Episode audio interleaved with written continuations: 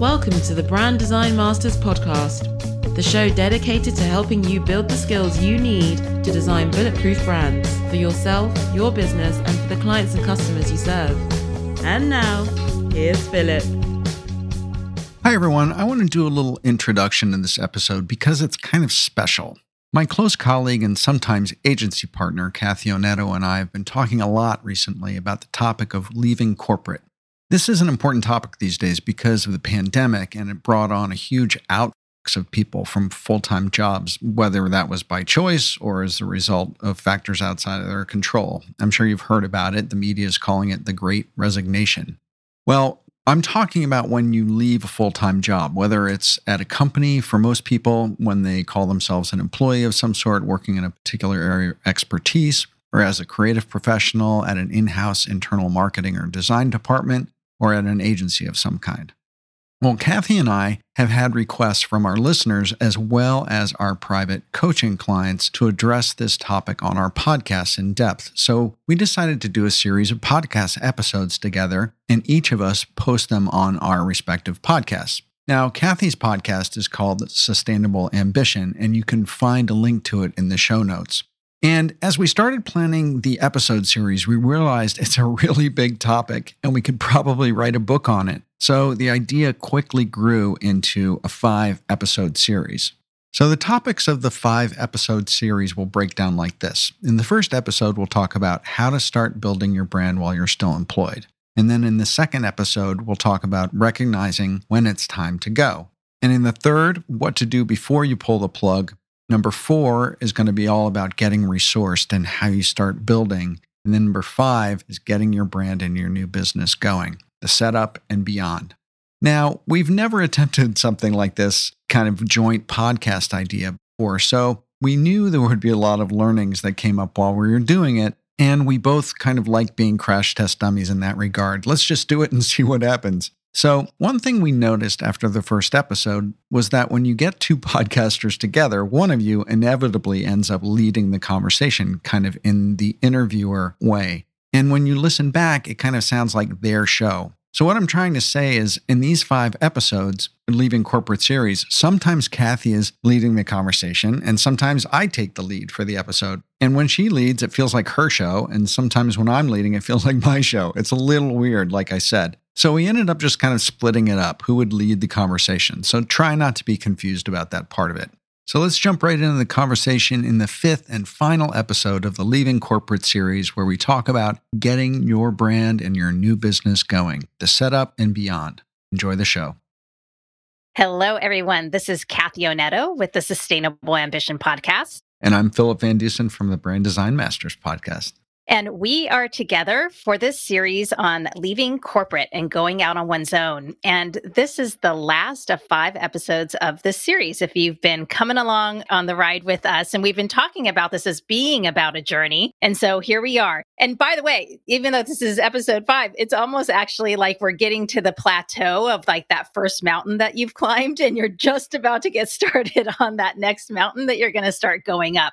So let me just summarize what we've covered so far in this series. So the first thing we talked about was owning your professional brand narrative. And this was really about how to build your brand while you are still employed. And then we talked about well, how do I recognize it's actually time to go? Like, how do I know if I should leave this corporate gig that I have? And then if you decide to go, like, how should you go? And then we talked in episode number three about what do you do before you even pull the plug and jump ship? Like, what should you start to get put in place? And then we built on that in episode four, where we really talk about getting resourced. And really, it's a kickstart to today's episode about now getting your brand and your new business going. This is really about how do I first get set up and get my business humming, if you will? And then also, we just wanted to talk about a few thoughts around what the beyond, like what happens once you've been operating for a little bit, and a few things that we'll share just from our own experience so you're not surprised.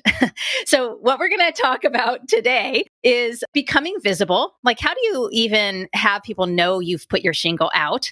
Establishing your voice, getting your first client and building your revenue, we're going to talk about marketing as an independent, about the importance of really not going it alone, really finding and building community, And then the last thing, as I just said, we'll talk about and the more, you know, what to think about as you move forward and beyond. So, with that all as preamble, let's jump in with this first topic around getting visible. So, Philip, what do you think is important when people start to first get out on their own? You know, how should they think about becoming visible? And perhaps what did you do to start to let people know, like, hey, I'm out here. I'm starting to offer these services. I'm no longer at my Pepsi gig. I'm out on my own here. Where do you start?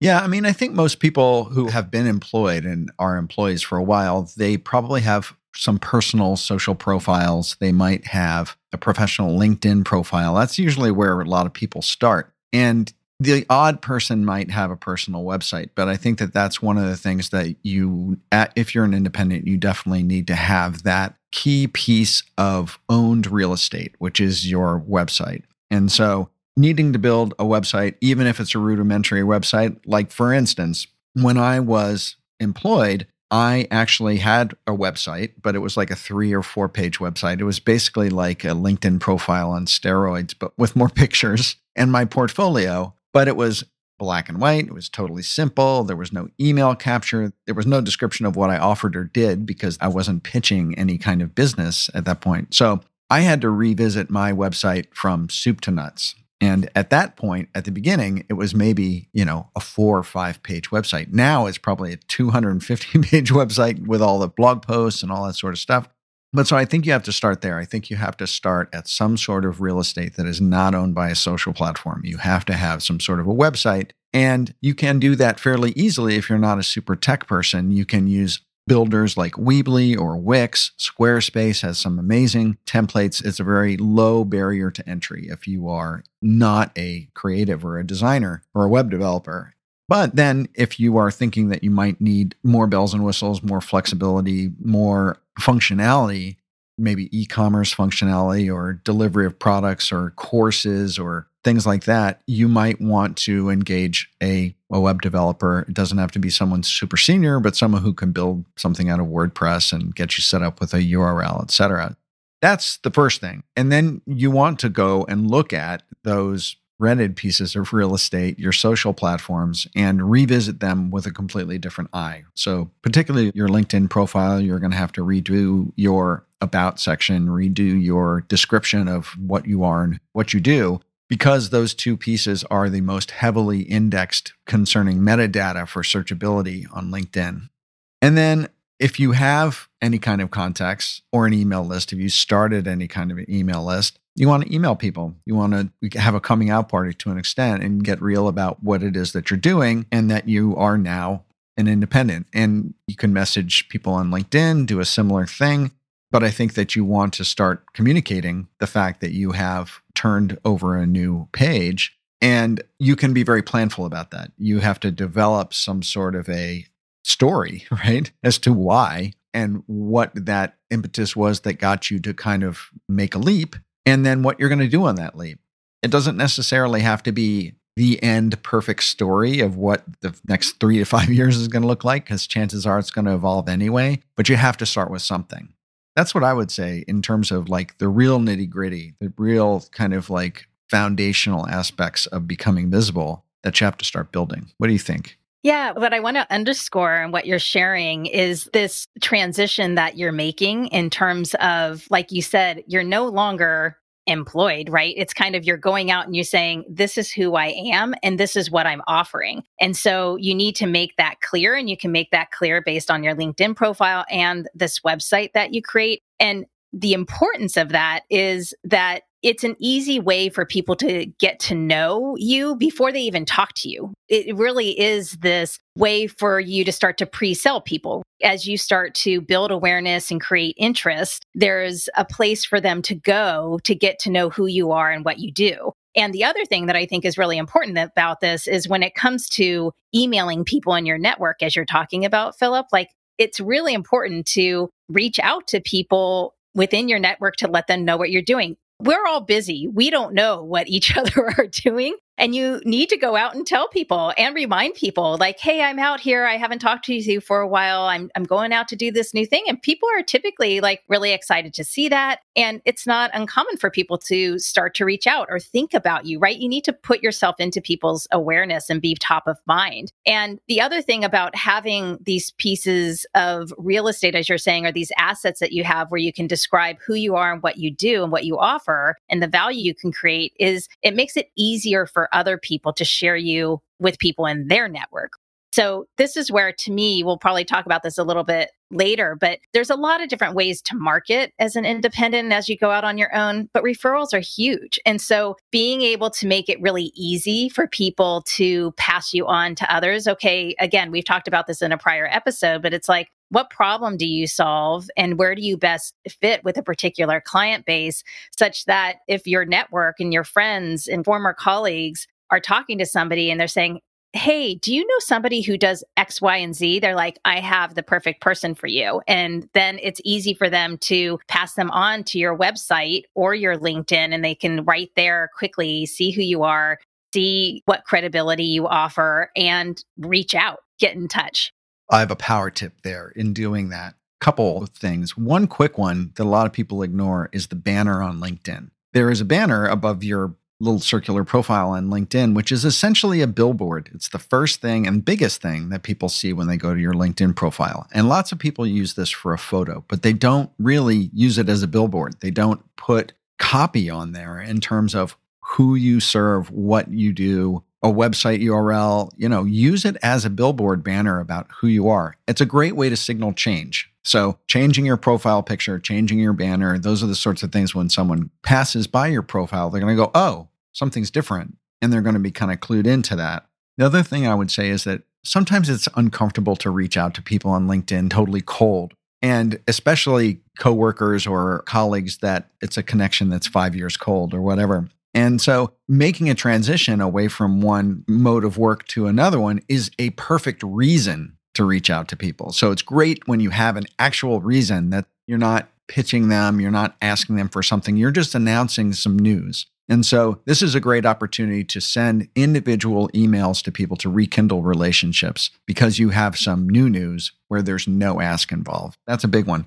And the other one, like to what you were saying, Kathy, which is really helpful for people, is if you give them a little bit of swipe copy. So if you write a quick little paragraph of something that they can copy and paste into an email or to a LinkedIn message to one of their network connections to introduce you, it makes it really easy for them. So that's one of the things you got to keep in mind is like if you're looking for referrals, make it super, super easy for people to get your message across to someone else. Don't make them write three or four sentences describing who you are and what you do and where they used to work with you. Do it for them. Say, hey, here's some swipe copy. Just copy and paste it. I'd really appreciate it. So that's one of those places where you can decrease friction in greasing the wheels of your new journey.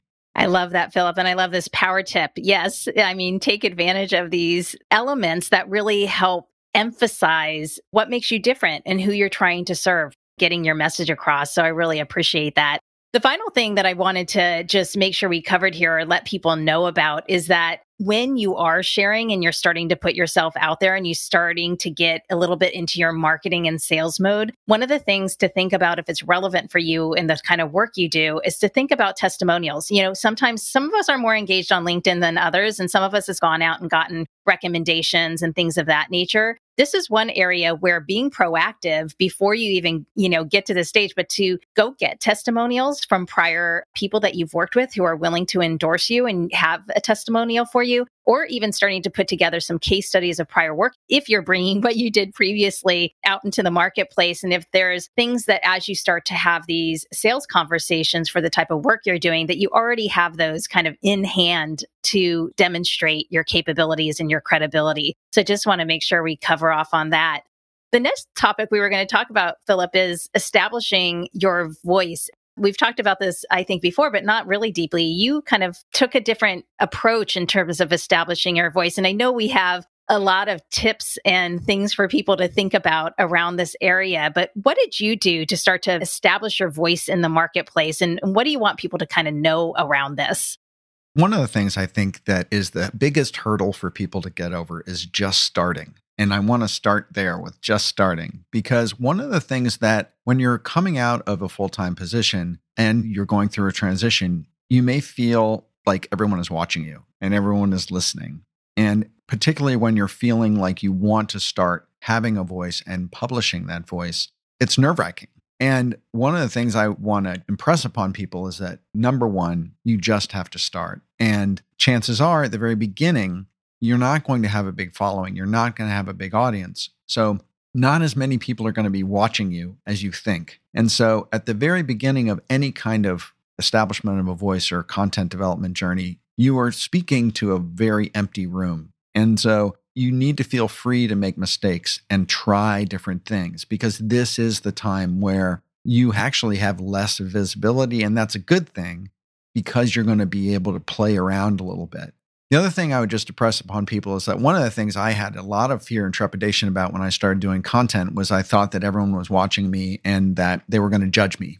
I was a fairly senior executive at a big soft drink company, and I just thought if I put a blog post out, everyone's going to read it and everyone's going to like troll me on it or judge me on it. I remember publishing my first blog post on like Blogger, which was like Google's old platform. I must have spent hours and hours and hours writing and wordsmithing this thing. Published it. I don't know that anyone saw it, but hitting that publish, I was like sweat running down my brow. And the more you do it, the more regularly you publish, the easier and easier it gets. And also, the more you publish, the less important each piece of content is. So it's really more of the development of a library of thought leadership or at least, you know, voice pieces. And the more you do it, the easier it gets. And the more you do it, the less importance each piece has. So that makes getting started just a little bit easier. One power tip I'll throw out there is an easy way to get started is to guest post. Find someone whose blog you like or whose website you like and offer to write an article for them. It increases kind of SEO back to you for your website. And it also is leveraging the audiences of others by getting your content some visibility when you may not have developed an audience of your own yet. And it's a way to tiptoe into kind of creating content that is a little less terrifying. What I love about that too is it also starts to put you in conversation with people surrounding the topic or the expertise area that you're wanting to establish yourself in or further embed yourself in. So, this idea of starting to become a part of a community and starting to make those connections is another reason to think about reaching out to people within your sphere and seeing if there's a way to partner or connect or contribute in this way. And sometimes people, they're looking for content. Everybody is looking for content. yeah, exactly. Yeah. So sometimes it's actually quite a gift to actually reach out and offer to do something with somebody else. So thinking about that, I think, makes a lot of sense as well. I think one of the things about coming out of having a job working for a company or an agency and then starting to publish blog posts, even social posts or curated content with an opinion at the top is that when we worked for companies, we had to constantly think about the fact that we were a reflection of that company and that whether we were posting as an individual or not, we had to be very concerned about what sort of point of view we were putting out there and that it didn't reflect badly on our employer. Or, you know, there was this extra layer of judgment that we had when we were developing any kind of content, if we were. And like when I started, I wasn't. I had never published anything really. And so deciding number one, what your point of view is, to have an opinion and to feel free enough to voice that opinion without having to think about that extra layer of like, what's my boss going to think about this? Or what if my employer saw this post? What would they think? I think that's part of the coming out party is that you have to begin to say, hey, I can speak my mind now. And if I'm going to speak my mind, what is my mind? What is my opinion? What is my point of view on this? And that takes a little self reflection to understand, like, where am I going to put my stake in the ground? Because there is so, you know, this, Kathy, there's so much content out there. It's just a sea of noise. And the quickest way to have your content completely thumb scrolled by is to not have a point of view or not put a stake in the ground or not to say something at all controversial. And I don't mean controversial like clickbait or anything mean, but something that's got a little kind of thought behind it. And so I think that starting to feel your oats a little bit as an independent is one of those transitional evolution things that people should expect and to give some thought to. You know, one of the things though that's coming up for me, Philip, as we talk about establishing your voice, is that I can imagine some people out there saying, like, ah, I just don't want to do content. I don't want to put myself out there in that way. Because both of us, we enjoy creating content. Mm-hmm. And I think we naturally go there. It might be the reason why I have always created content, but I'm not sure if that's why you have created content. And I'm wondering about what actually really pulled you because we've talked about this throughout the episodes really like this importance of starting to build your personal brand and i think we see this element of establishing your voice as being part of that and yet I can still see people being a little resistant to this. And I think it starts to build actually into this marketing concept that we were going to talk about and marketing as an independent. You know, you don't have to be on social media to build your business. There's a lot of different ways to build your business. And yet I also still think it's important to have some type of point of view and start to establish some degree of expertise and really does depend what type of business you're starting and if you're doing B2B or if you're doing B2C and how you show up on these different platforms and the type of content is going to be dependent on your business model, of course. But I'm curious for you because I don't know if when you first came out, if you would have said, like, oh my gosh, I have to establish a voice. So, what made you choose that path over a different path previously? I know you said in a prior episode that you said, well, I wanted to work with entrepreneurs and small business owners, and I realized my network wasn't going to get me there. So right. I came up with another way to reach those individuals. So, yeah. can you say a little bit about, like, well, what really made you finally kind of be like, okay, this is a space that I really makes me kind of uncomfortable, actually, because it makes all of us uncomfortable to put our voice out. But you're like, I got to just go do it. Yeah. And the reason why I did it, and I described this, I think, in a previous episode, the reason why I started developing content is because I was very uncomfortable networking with people and pitching them, even soft pitching them in emails.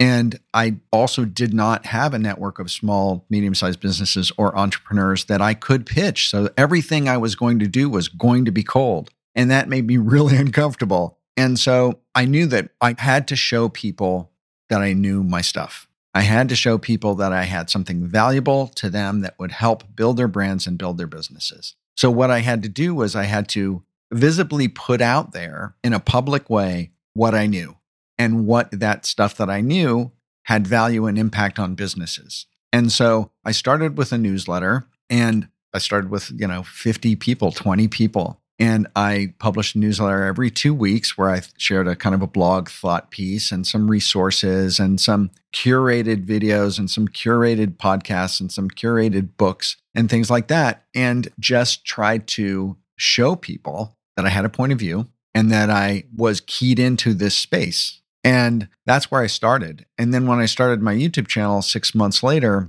I said, hey, okay, so my target is small to medium sized businesses and entrepreneurs. And I have kind of an overlapping Venn diagram with creative professionals. I'm going to share everything I know about design, branding, brand strategy, marketing. And my mission was that I was going to take these Fortune 100 global agency processes and scale them down to a manageable way so these small to medium sized businesses could use those processes to benefit their business when they didn't have $200,000 to pay Landor to do it. And so I that's what I started to do. I started to put out content that was like really brass tacks about these are the tools, these are the processes, this is what you do, this is how it affects your business, this is why you need to do it. And I just started to share how to's about how this stuff worked because I knew that if I shared the value, people would say, Hey, this guy, Philip, kind of knows what he's talking about. And I like his vibe. I like the way he communicates. I'm going to reach out to him and see if he can help me with my branding. And so it was attraction marketing, was pure content marketing. And that's why I did it. I did it because I was not a business development gregarious type of person, but I had a lot of knowledge that I knew was going to be valuable to people. And I had to start putting it out there as an attraction. And it worked. Yeah, I really appreciate you sharing that. And I'll just share my own experience because I think you and I are similar in this way, Philip, that our preference is not to go out there and do perhaps what some might see as typical business development. We, uh, in the sense of, it's almost more like I always get these terms mixed up, but it's like push marketing versus pull marketing, promotion versus attraction. That's how I got said. Yes, thank you. That's how you think about it. Yeah. So it's like, you know, Dorie Clark talks about this in terms of becoming a recognized expert, where if you start to become a recognized expert in a particular field, then people will find you as opposed to you having to go out and promote yourself and tell people. And that's, I think, for both of us, something that was appealing. It's kind of like, look, I just want to demonstrate my expertise through content, demonstrate that I know what I'm talking about. Or in my case, even with sustainable ambition, like this is a new path for me. I've been thinking about this space for over five years, doing research on my own for over five years. Frankly, I've thought about this all of my adult life, even probably back into my teen years when I was first choosing a major in a college. And so it's been a something that has held my attention for decades. And yet I finally started to write about it. And I finally started to make it more public and to share my knowledge and to start to develop some of my own thinking around this space of maintaining a career and one's work uh, from decade to decade. And so I needed to establish that expertise. And I was doing that through content. And then I think what both of us appreciate about the value of establishing your voice and having some content for people to engage with is what you just shared, Philip, which is they might find you on LinkedIn because you've been posting. I certainly have had people, clients come to me through that, and even people in my network. Oh, I saw that you posted and that you now offer coaching services. I'd love to work with you. Great. And then you have people that might go to your website then and see what you're offering and see what content you have. And then, you know, I just had somebody say, Oh, I watched one of your YouTube videos and I was able to see it was actually you and I, Philip, talking together. And I listened to that episode and you know, I liked what you were saying. I liked who you were. So people start to get to know you without even a first interaction. And so it is also part of thinking about your marketing funnel and seeing what different tools fit into your marketing funnel. So for you and I both, I think we have found that establishing your voice, having content can really serve a great part of your marketing mix to help establish your credibility and bring people to you. Hey, everybody, I wanted to take a break and tell you that my signature course, Brand Strategy 101, is now open for enrollment inside the Brand Design Masters Academy. This is a foundational course for creative professionals and entrepreneurs who want to get started with brand strategy so you can sell bigger projects, increase your fees for the creative work you already do, and get paid for the thinking and advice you've probably been given away for free. The moment you enroll, you get immediate lifetime access to seven modules of training with over eight hours of instructional videos, 25 lessons in all, plus 24 downloadable strategy tools and conversation guides. In Brand Strategy 101, I've taken complex strategic methodologies used by the world's most respected global branding agencies and crafted them into a deceptively simple turnkey process and toolkit that you can use with your clients, even if you've never done brand strategy before or don't know where to start. Brand Strategy 101 draws from my 25 years of experience working with clients ranging from entrepreneurs to small to medium sized businesses, all the way up to the Fortune 100. So, if you're ready to up your game and bulletproof your career and protect your business from the downward pricing pressure of sites like Fiverr and Upwork, then Brand Strategy 101 is the place to start. Just go to philipvandusen.com slash BS101 and enroll in Brand Strategy 101 today. Again, just go to philipvandusen.com slash BS101 and enroll now. One of the things I want to mention, though, and I, you touched on this a little bit, was that I started writing fully fledged blog posts. I mean, that's how I started. You started writing white papers in the agency world before even that. So you wrote some, you know, very deep, very thoughtful content in your newsletter. And a lot of people who are just tiptoeing into this space, that's pretty daunting to think about. Like they're not going to start a YouTube channel. They're not going to write a big, you know, 5,000 word article on LinkedIn.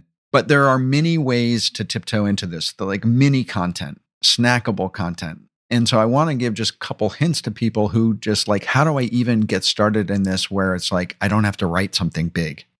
Curate content. So find an article in Forbes or Entrepreneur or something that you like that's around a topic that is important to you in your business and publish that on LinkedIn, but just have like two or three sentences at the beginning. Found this amazing article on Forbes. I really like, or I disagree with the opinion they said about XYZ. Could literally be two or three sentences. You put a couple hashtags in there so people are going to see it that don't follow you or aren't network connected with you. Maybe tag a person or two that's a colleague. And then the first comment, you tag a couple people and say, What do you think of this? So you're publishing something very light lifting for you, but it's creating visibility for you. It is creating and fostering engagement with your network. And you can do that with articles, you can do that for creative professionals. You can do that with inspiration. If you find a really great brand identity project on Behance and you just think it's really cool and you want to share it with your network, say, hey, found this amazing brand identity project. I love their thinking about how they did this thing in the logo or the color palette. So you're sharing inspiration. It shows that you are a designer, you think creatively, you're hooked into the trend in the industry, and you're staying current and you're sharing value and inspiration with people. And that's really what it's about. It's like, how do you show up? So you're establishing the space you're in, and then what is important or how you are hooked into your industry and just displaying a little bit of that. There are ways to do it that are not writing 3,000 word articles. And so I want people to understand that piece of it. For sure, for sure. And we've spent a lot of time talking about content. So I'd love yeah. to talk just a little bit more about marketing as an independent before we dig into like actually getting the work going. But thinking about your marketing funnel, I think is important. I might say a little bit more about that. If you're not familiar with a marketing funnel, I'm not going to go deep on this because um, that's not what this episode is about. And I don't want to also bore you, but this is important. And if you don't know about a marketing funnel, I'm going to talk about it just lightly, but go and look at it a lot of what we're talking about in terms of content, it's about awareness building and how do you actually reach the people you want to target, right? Who do you want to speak to? And how do you start to build awareness that you are out there and that you offer something? You can do that through content and sharing content. You do that through reaching out to your network and letting people know and asking them to think about you in the future and asking for referrals. You can do that through guest blogging and partnerships and things of that nature. And then we've talked about having a website. Well, if you draw people there, there's this interest stage, right? That you've piqued their interest. You've raised awareness, you've now piqued interest. And how do you start to gain some credibility of like, huh, this might actually be somebody I want to talk to? And by the way, your funnel might look slightly differently, again, depending on if you're doing B2B or B2C. I'm kind of talking a little bit about a a B2B kind of funnel. You know, after you've drawn interest and they actually reach out to you and say, Hey, I want to talk to you. Like, how do you allow them to try? How do you allow them to kind of start to get a sense of you? But again, this is where content marketing can help you because again, the way that Philip and I are using how can I try? Oh, go watch one of my YouTube videos. Hey, listen to one of my podcast episodes like this. But these are like initial calls. There's other ways. Some people even advocate, you know, having a small project that people can actually do with you that is paid, but is a small investment that allows people to really try you out. I even offer people like, hey, just if you want to try two coaching sessions with me, this is a way to get engaged, try things out. And then you convert people. Perhaps it's what's your proposal process? What's your onboarding process? Thinking about these elements and then how do you retain people? This is having an email list, keeping that engagement with people. How do you stay visible to them as you kind of move forward? So even as you think about marketing, it's not just that upfront. You want to think about kind of the whole mix there. But Philip, what are other things that you think are important for people to think about around marketing as an independent? One of the things that you were talking about earlier in this podcast was if you decided not to do content at all, so, how are you going to market yourself? And in that case, it really comes down to personal network relationships. So, you have to connect with people or businesses in some sort of way directly without that bridge of content or attraction marketing. And so, you can do that as an individual by nurturing those contacts on LinkedIn or reaching out to people directly and developing those immediate personal relationships and pitching yourself that way. There's another way to do that, which I am a huge advocate for, which is mastermind groups or networking groups, depending on how you want to look at it. I have found that masterminds are super, super helpful for people to get into a group of three, five, eight other people who are independents and building their own businesses. Is at the beginning of your journey, it will be incredibly impactful for you because you will be exposed to methods, techniques, resources that you didn't even know exist. People are using them to build their businesses. And people who are already using these things will be able to help you decide which of those things you need to adopt or what you need to start using or what you need to start doing. And you will be able to also have a mirror or a group of people who are experienced and on the same journey as you to bounce your decisions off of. Because as an independent, one of the toughest things that people have is having the confidence that the decisions they're making are the right ones. And having some people that you can get validation or new ideas from in the beginning is really really really helpful. So if you're starting off on your own in terms of marketing and you're not you know doing attraction marketing from content connect with two or three or find two or three other people who are also independents and say hey would you guys like to meet once every two weeks on an hour zoom call and just share where we are and just talk about our businesses a little bit and people usually are very warm to that idea. And because it develops a deeper level of relationships. And one of the things that I have found in the mastermind groups that I've run and been part of is that they are also amazing new business engines that you can actually get referrals or be referred or learn about clients through these mastermind groups. And it is broadening your network and creating a deeper network at the same time. Before you were doing content or while you were doing content, Kathy, you, I think, have leveraged some groups as well, some paid groups and maybe even some unpaid groups in terms of building that network of independence, right? For sure. And we talked about this in another prior episode too, where certainly in terms of creating community like you and I connecting other people in our network, where we were saying from a resource perspective, starting to think about who might be people that I could partner with in terms of supporting my business or their business, so, not thinking that I'm just a solopreneur, but really there is a group or collective that you can bring different resources to bear for your business. I really started there. And I do want to underscore this point. If you listen to people like Tara McMullin and Pam Slim, they talk about this idea of really leveraging partnerships is a great way to go. I think Pam Slim might talk about like the peanut butter sandwich, if you will. So it's kind of like, what's your service that's in the middle? And what are the things that kind of are tangential to your service such that you create partnerships with those individuals so that they know like oh i don't do this part of this process but i can partner with this individual and bring them in or refer my clients to them next et cetera and you can be doing that and it becomes something that is beneficial for all parties so that's one thing to really think about. And then joining communities, I think is huge. And yes, Philip. So after like when I first started with just like those kind of partnerships, and I've joined actually several communities and tested different ones out and have found like which work for me versus which don't. And I'm a huge advocate of really taking advantage of the communities that are out there. There's there are many and finding the one that's right for you because this journey as we've talked about it can feel isolating. Yeah. And as you even hear Philip and I talking, there's a lot of questions that come up. And even with people with a lot of business training, this is a different world. And by the way, as we all know, the marketing world and the sales world, it changes all the time now. So you kind of do need to stay abreast of it. And I think being a part of a community is a way to do this. And I just, I'm a huge advocate because it can get quite isolating to be working on your own. And I've just found it so beneficial to both learn from people that are ahead of me and are willing to share as part of their communities all that they know. And then to be a part of a smaller group where we've broken off from the main community and have our kind of little connections where we can support each other. And so I found building community to be super helpful for sure. And I would definitely encourage people to note that.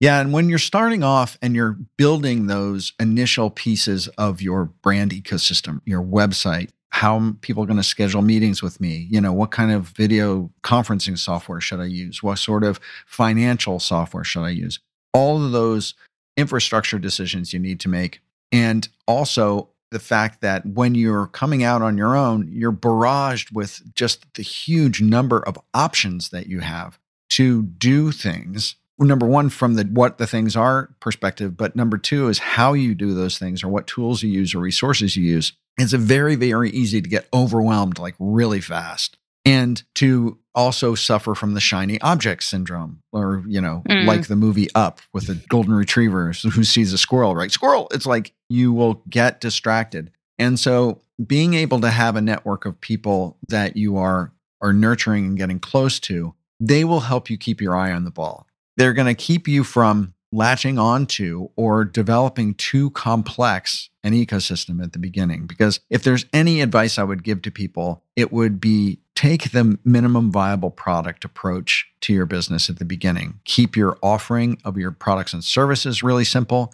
keep your infrastructure really simple. The number of platforms you're showing up, keep that really simple and build on it over time try not to build something too fully flushed, too broad at the beginning, because then you're just going to have a hard time getting any traction on any one of them. And so, Kathy, when you were starting off, did you get that shiny object syndrome? Did you build something that was like too big, too complex, or were you able to focus?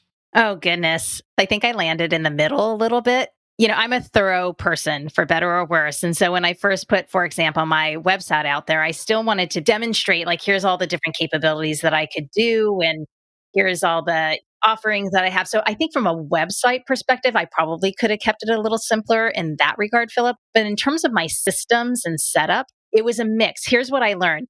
I think in some systems, I went too far. And there's definitely over my journey have been times when I've gone and like leaped in because I'm listening to other people, hey, get this, get that, make your life simpler. And I go and I purchase these systems thinking that I'm going to be able to implement them and I don't. And four to six months go by and then I cancel them. And it felt so good to get rid of them and not have that weight of, oh my gosh, I'm spending even $50 a month, guys. It adds up $600 a year for a piece of software that you're not really using. It's like, oh, that's saving me one thing to adding that it just didn't make sense. So I think even right now, I don't use accounting software right now. Mm. Because my systems and how my business functions, it's just not overly complex. And I have my back end systems connected in a way that it's actually quite simple for me to pull what I need to pull, even just from my bank, my bank account. That might not work for everybody. I have other systems that I do use in terms of like paying contractors and things like that, but you don't have to get overly complicated. So I do, Philip, want to get back because we've been talking about a lot of setup and really we need to land around how do you get your work going and what do you think about beyond? Because you need to have that first client and you need to start getting the income coming in. So, do you have any tips for people based on being on the other side of this? How would you get people thinking about getting started with getting the income rolling in?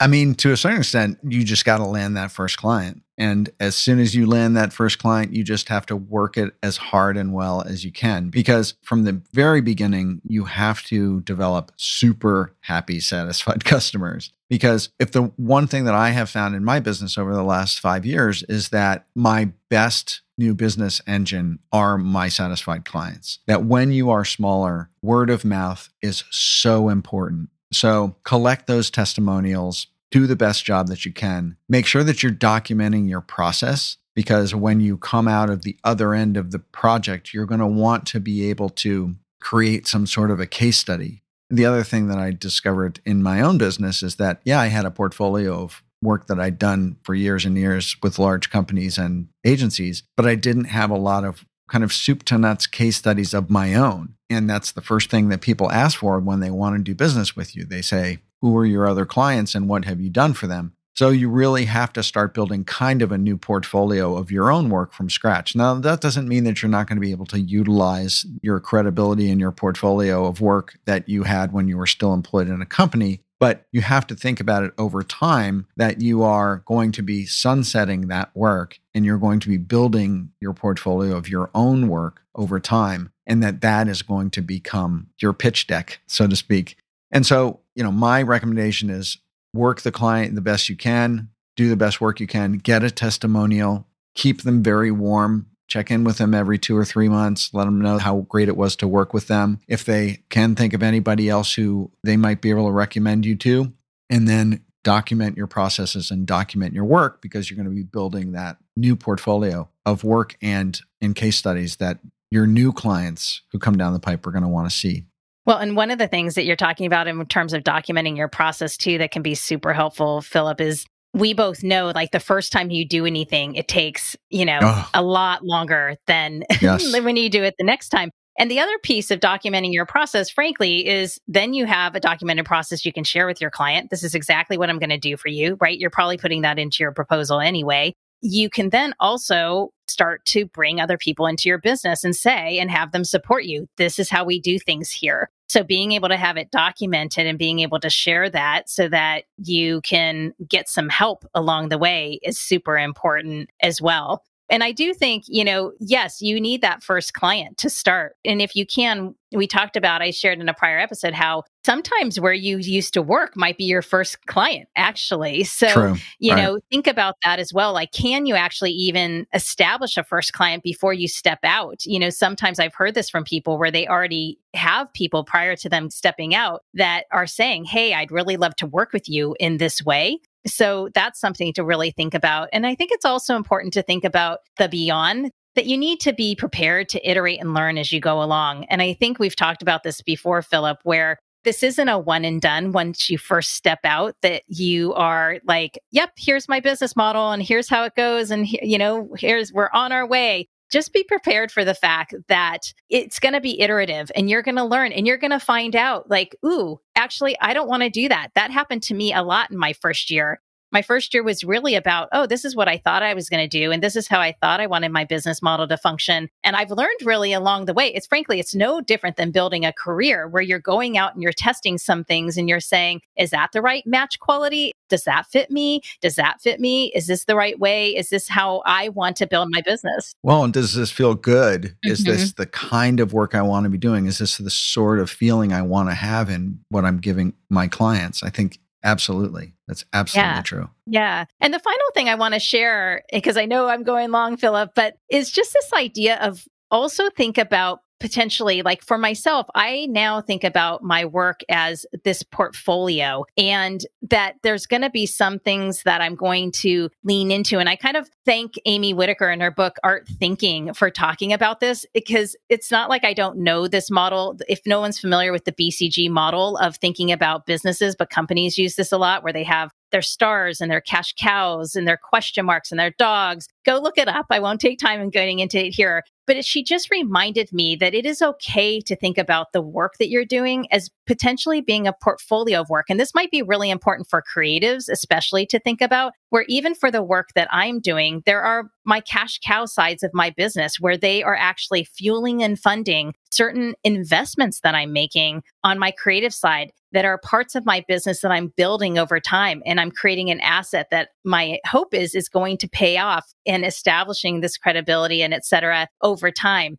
So just know that there's cadences and there's seasons to businesses as well. So I just want to share that as well. Do you have a final parting thought, Philip, on this? Well, I just want to be really honest and say before we hit record on this episode, both Kathy and I were talking to each other, talking about how we were going to tweak our business models. So it's like we're both five years into this thing and we are still evolving our processes and our businesses as our businesses grow, become more complex, and we try to funnel them towards the things that really light our fire. And so that's something I want people to hear is that pay attention to what feels good. And yes, you may have to start off doing an array of things that you know can make some money and develop some new clients, but pay attention to what feels good and try to kind of nurture the things that are what you want to do. Kathy is exactly right in the fact that we do all have to have those cash cows. I know a number of creative professionals who do content repurposing, which is not creatively taxing. It's kind of a lot of mouse pushing and a lot of posting, but it can pay the bills, right? Because it's one of those production level services that you can offer and get paid on retainer for. And so recognizing where it is you can like keep some steady income coming in that's reliable but then where are you going to push yourself? Where are you going to experiment? Where are you going to grow? What are you going to try? And just pay attention to what works for you and, and what feels good and expect the fact that your business is going to evolve over time.